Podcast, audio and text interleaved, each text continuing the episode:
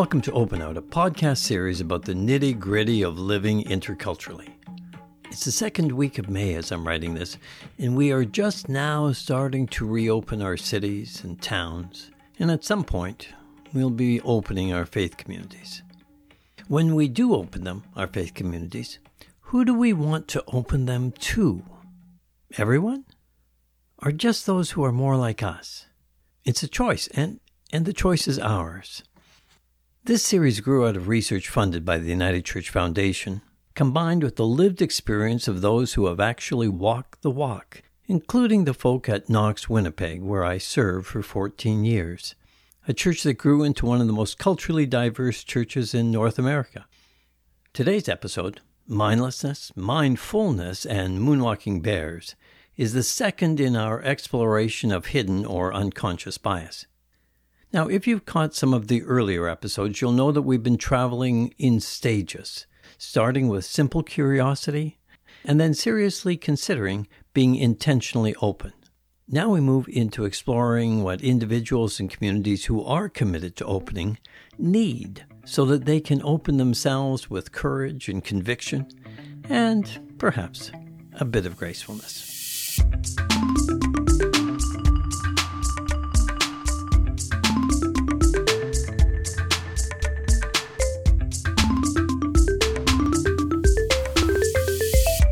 Before we begin, if you haven't seen it yet, there's a video I'd like you to watch. It's from Britain, and it's about, well, bicycle safety.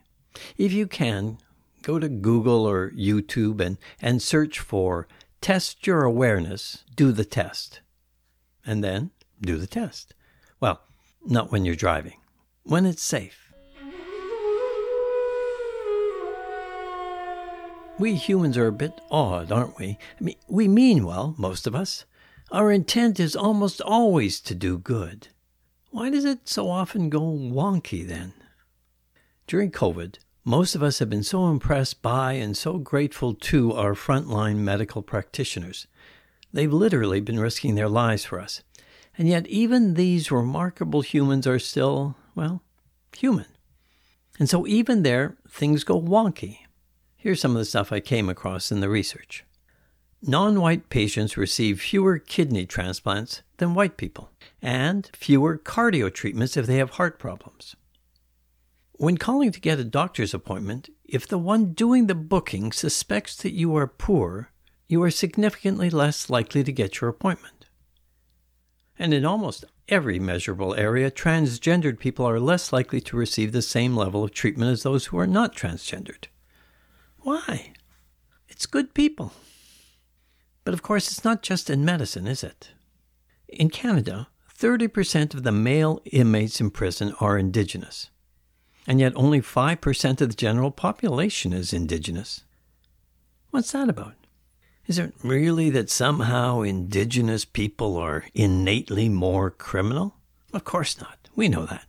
Or, or is it perhaps because they are disproportionately disadvantaged and so are more likely to be drawn to crime? Well, poverty, housing, employment, these can all be factors. But that still doesn't explain the numbers.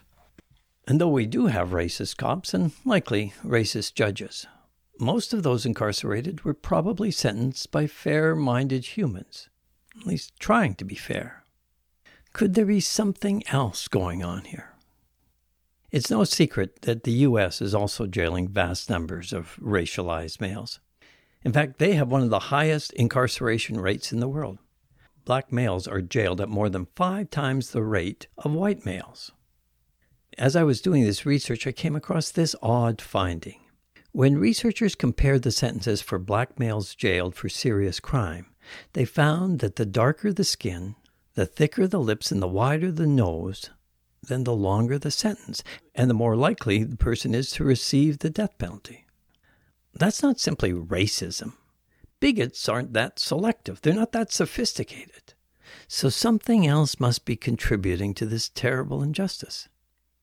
Let's be clear. Freud said sometimes a cigar is just a cigar. Sometimes what appears to be racism is just that racism, pure and simple, overt, chosen, destructive and it needs to be called out as such. But I think a far more prevalent problem is prejudice based on unconscious bias. We started our journey into implicit bias in last week's episode by looking at a cluster of biases. Affinity bias, and that's a bias toward people we see as more like us. And accent bias, and that is our tendency to believe people more readily if they have the same accent as us and to be more distrustful of information spoken by an otherwise accented speaker. Outgroup homogeneity bias is our inclination to think of members of other groups as sort of the same, but to make room for individual diversity among our own group. In group bias is the implicit belief that your group is best and others are somehow inferior.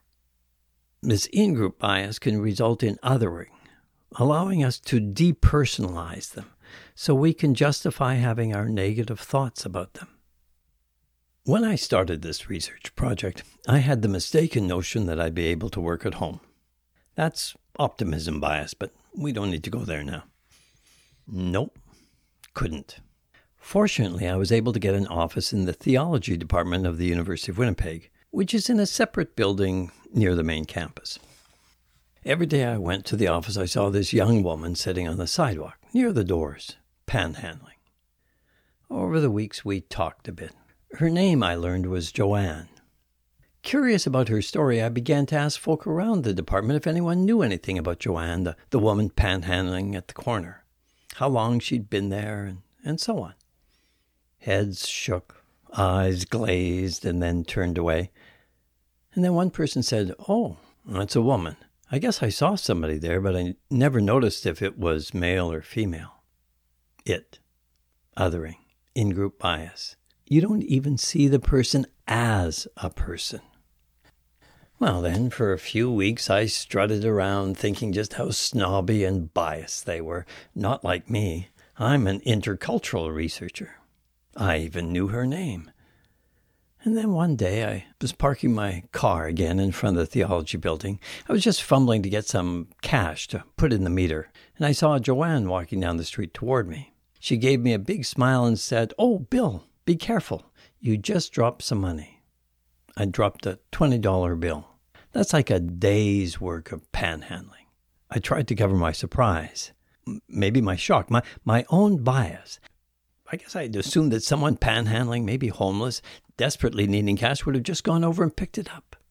Instead, she told me about it. It was my own bias. So much for my moral superiority. We all have bias, it's inside us. Remember last week we talked about the 11 million pieces of information coming at us each second, and our brains only being able to process about 40? So, to cope with that, we automatically engage in selective attention, reducing the number to something more manageable. This is where that bicycle ad comes in. Did you try it? Well, if not, and, and if you're free, give it a go. I'll put on one of those wee musical interlude things so you can sneak off and give it a try if you want to.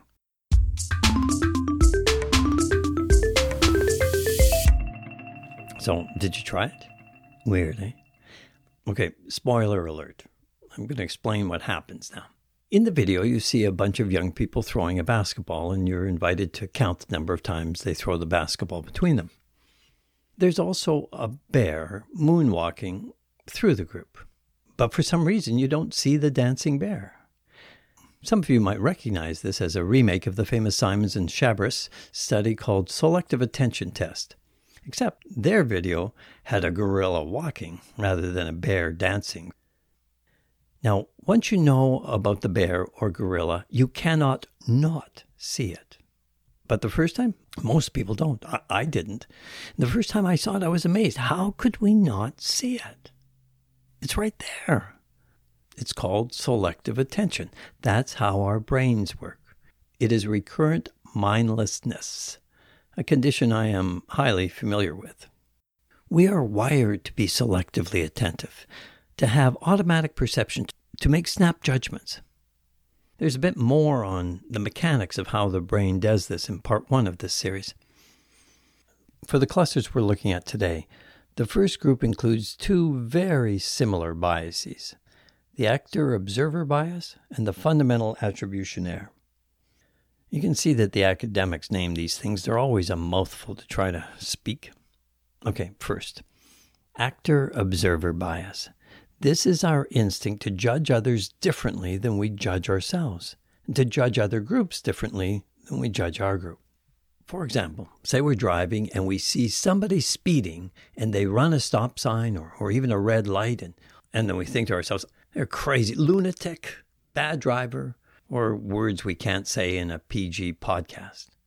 It doesn't come to our mind that perhaps they're rushing someone to the hospital, or perhaps that they're very late for something very important, However, if we are rushing someone we love to the hospital or are very late for something very, very important and we speed or don't quite stop at the stop sign, we believe it's okay. We're doing this because we're in such a tight spot. You know, traffic is light, it'll be okay.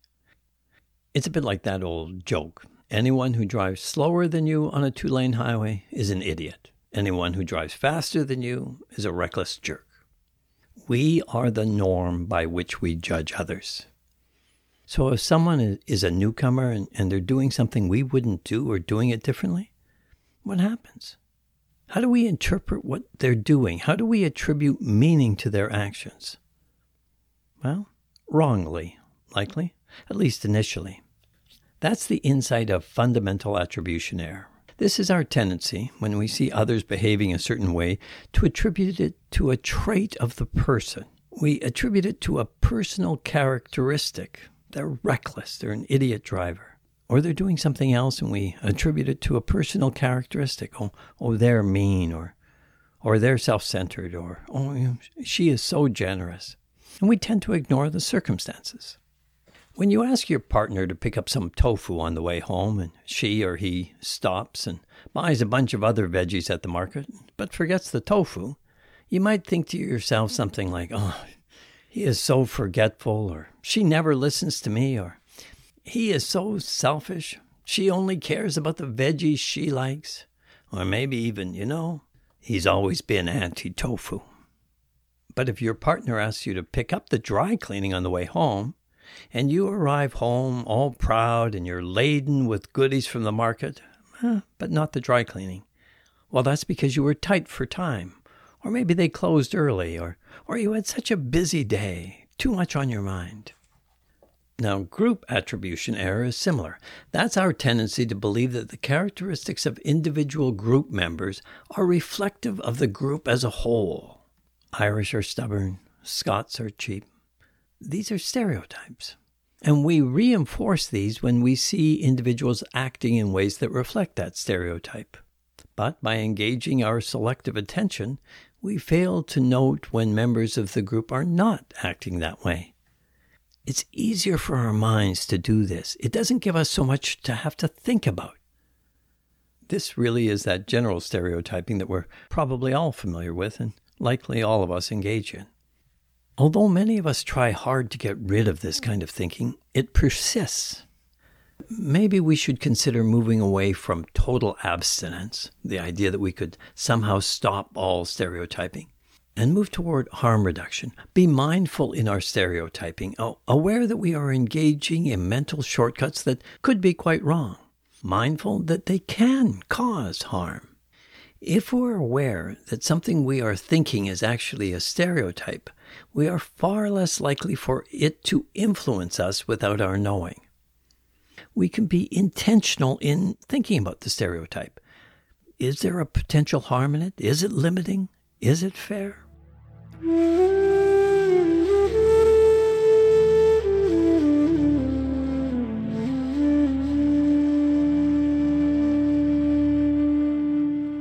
The next cluster includes both false consensus bias and projection bias. False consensus bias is the tendency for your brain, my brain, to overestimate just how much your thoughts, your feelings, your, your beliefs and values are, are normal or typical. How much you assume that other people think pretty much the same way you do. And this can lead you to think there is a consensus where there may not be one for some reason, I really love this. One of my favorite studies on this was done at a university where they had advertised for students to participate. When they showed up, they told them it involved walking around campus wearing a sandwich board. The students at that point could either opt in or opt out. And afterwards, they asked both groups to fill out a survey. One of the questions asked them to estimate what percentage of their classmates they think would be likely to participate in this study, and so wear a sandwich board. Those who agreed to wear one thought the vast majority of their classmates would agree as well. Those who refused thought the vast majority of their classmates would refuse as well. Same classmates. Well, how could these help our brains? Thinking back to our old saber toothed tiger days, there's a danger in being alone, cut off from the tribe, the collective. The false consensus mechanism helps us feel that we are part of a majority, which is comforting, less risky. You can see this among those who watch CNN and those who watch Fox, those who support Trump and those who think that he is a clear and present danger. Our social media silos reinforce this Twitter, Facebook. We either don't encounter people who think differently, or when we do, we other them. We can even use offensive terms like libtard or redneck. That's because when the false consensus bias is operating, if people are confronted with evidence that consensus does not exist, that not everyone thinks like them, then they tend to assume that those who do not agree are somehow defective. Why? It's easier for our brain to recall similarities than differences. Projection bias is almost exactly the same. This is the tendency to overestimate the degree to which other people think or feel or behave like us. Last week I told that story about being on a train looking out on the Canadian prairies one cold January just at dawn, and I thought it was so beautiful. And the guy standing beside me, he thought it was, well, the other side of hell. Another time I encountered this was when I was working for the region, helping congregations through change processes. One church was considering replacing their pews with flexible seating. I found myself assuming others would think like me that, except for the historical or traditional symbolic value of the pews, flexible seating would be much better. Instead, in an open meeting, people began offering ideas I'd never thought of. One person said pews being screwed to the floor are much easier for people with mobility issues. Another person said far more comfortable for obese people. And a young mum said, Oh, much better for families with babies. You can just lie the child on the pew beside you and they can sleep. There was no consensus, except in my mind, and I had projected that onto the group, assuming they would think like me. Okay, we've still got time for a few more. Confirmation bias is the tendency to search for information that confirms what we already believe or to interpret new information in such a way that it will confirm what we believe. Say, for example, a manager believes that indigenous people are, well, more unreliable. He or she may treat that worker differently, do more micromanaging, be less tolerant for lateness or for absence, kind of assume a more suspicious tone. And then how might that worker respond? Well, perhaps with frustration for not being treated like the other workers, or with lower motivation, decreased commitment, or maybe with anxiety, which of course increases errors. And all of this, of course, further confirms the manager's existing bias. Okay, quickly, one more. I, I suspect you might recognize this. It's, it's the just world hypothesis. This is the tendency to believe that the universe is, or at least should be, fundamentally fair. So if something negative happens to a person or group, they're likely to have done something to deserve it. Bad things don't, or at least shouldn't, happen to good people. Now, this doesn't just play out in that childish, it's not fair kind of way. It can be more subtle. I remember once we were working with a, a group of people tied in with real estate and so forth. We were trying to develop a, a model of interest free housing for newcomers. And in that process, we were interviewing refugees. An older Somali woman came in no teeth, living in government housing. Then, through an interpreter, she started asking the most profound questions about real estate law in Canada. this organizing group that was doing the interviewing, most of them were affluent white professionals. And some of them were clearly taken aback. She turned to them and said, Oh, I see you're surprised. You did not realize that back home I was a gold merchant, and I owned not only a villa in Mogadishu, but two vacation homes, three Mercedes. Afterwards, clearly these team members were jarred. This shouldn't happen, they felt, to someone like them.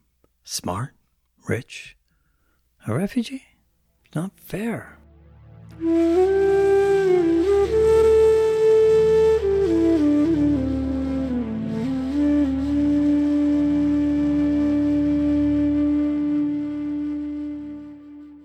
So, what do we do with these biases?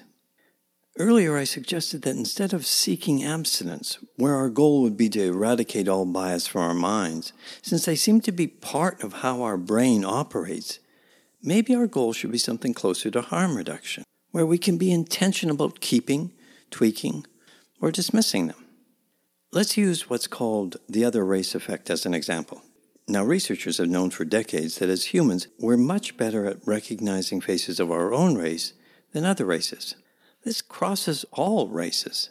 I remember early in my time at Knox, I was chatting with someone who had come as a refugee from East Africa. We were talking about someone in the church, and he had her confused with another person.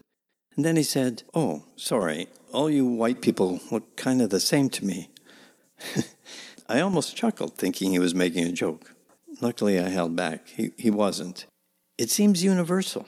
Babies as young as three months have been shown to have a preference for faces of the same race. Three months. It's linked to that pattern recognition process the incessant categorization that our brains do to help us along the way.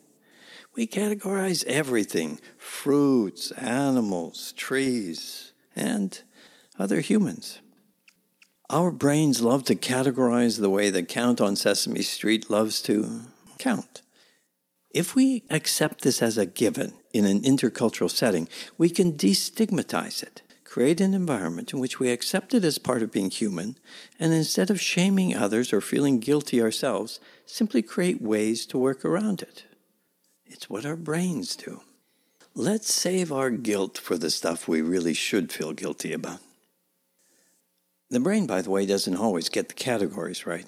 I remember a friend of mine who, who is also a minister told me about when his family were returning from many years working in the Caribbean. They'd been the only white family in the church, really the only white family in that village. And so his young daughter, who was blonde and white as can be, had grown up in an entirely black culture. One night, just before they were leaving, she was upset. He sat with her and asked her what was wrong. She was afraid, she said, that the kids in her new school in Canada might not accept her because they were white and she was. He gently put his arm around her and said, Honey, we need to chat.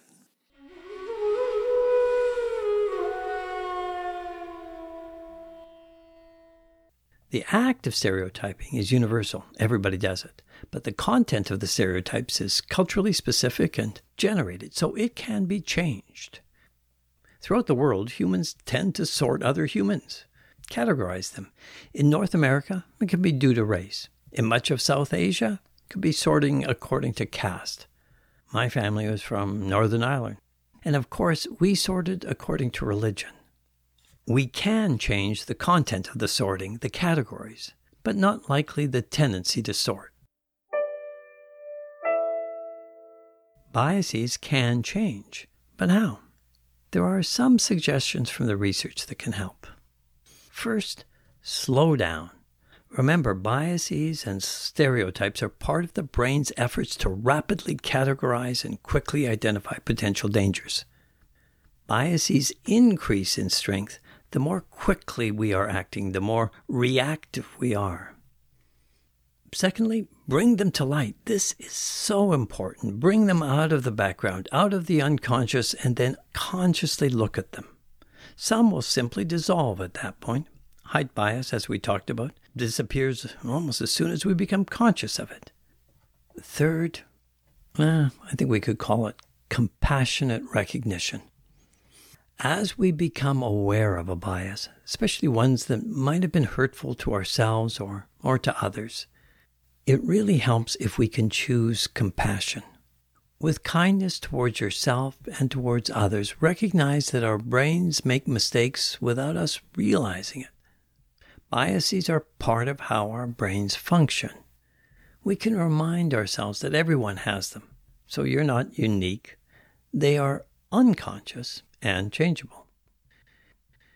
Feeling some sadness, some remorse for something we said or did when we were unaware of how this bias was affecting us, well, that's, that's fine and, it's appropriate.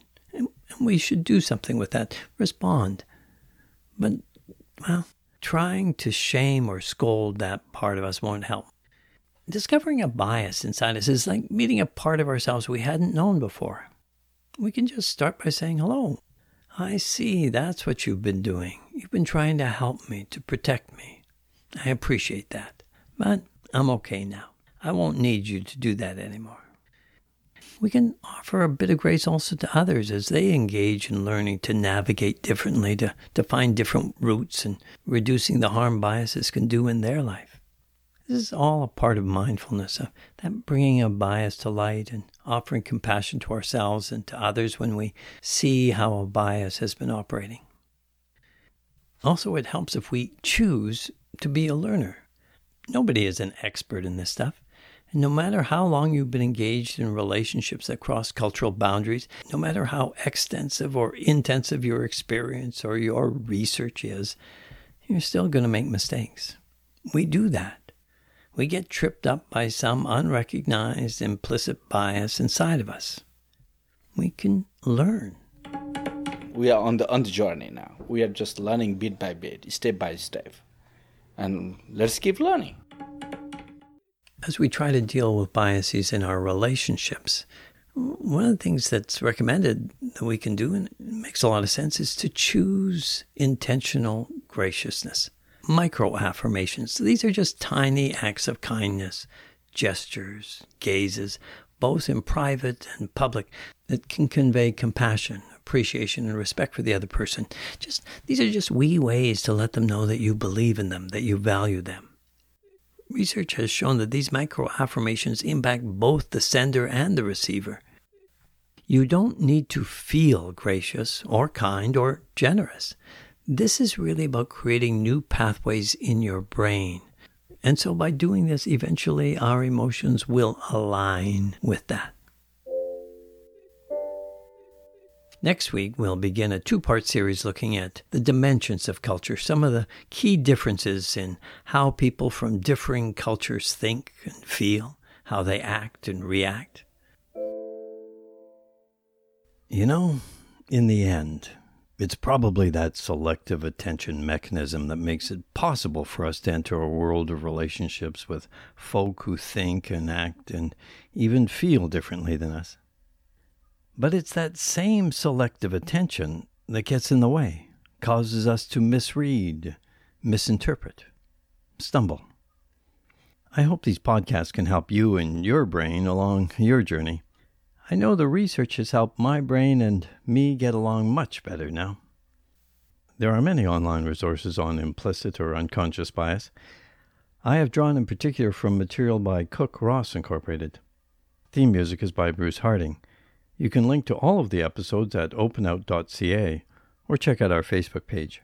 I am grateful to the United Church Foundation as well as the United Church's Publishing House and their intercultural ministries for support. Next week, we'll begin our journey into the specifics of cultural differences. Our first stop individualism and collectivism. Until then, let's keep learning.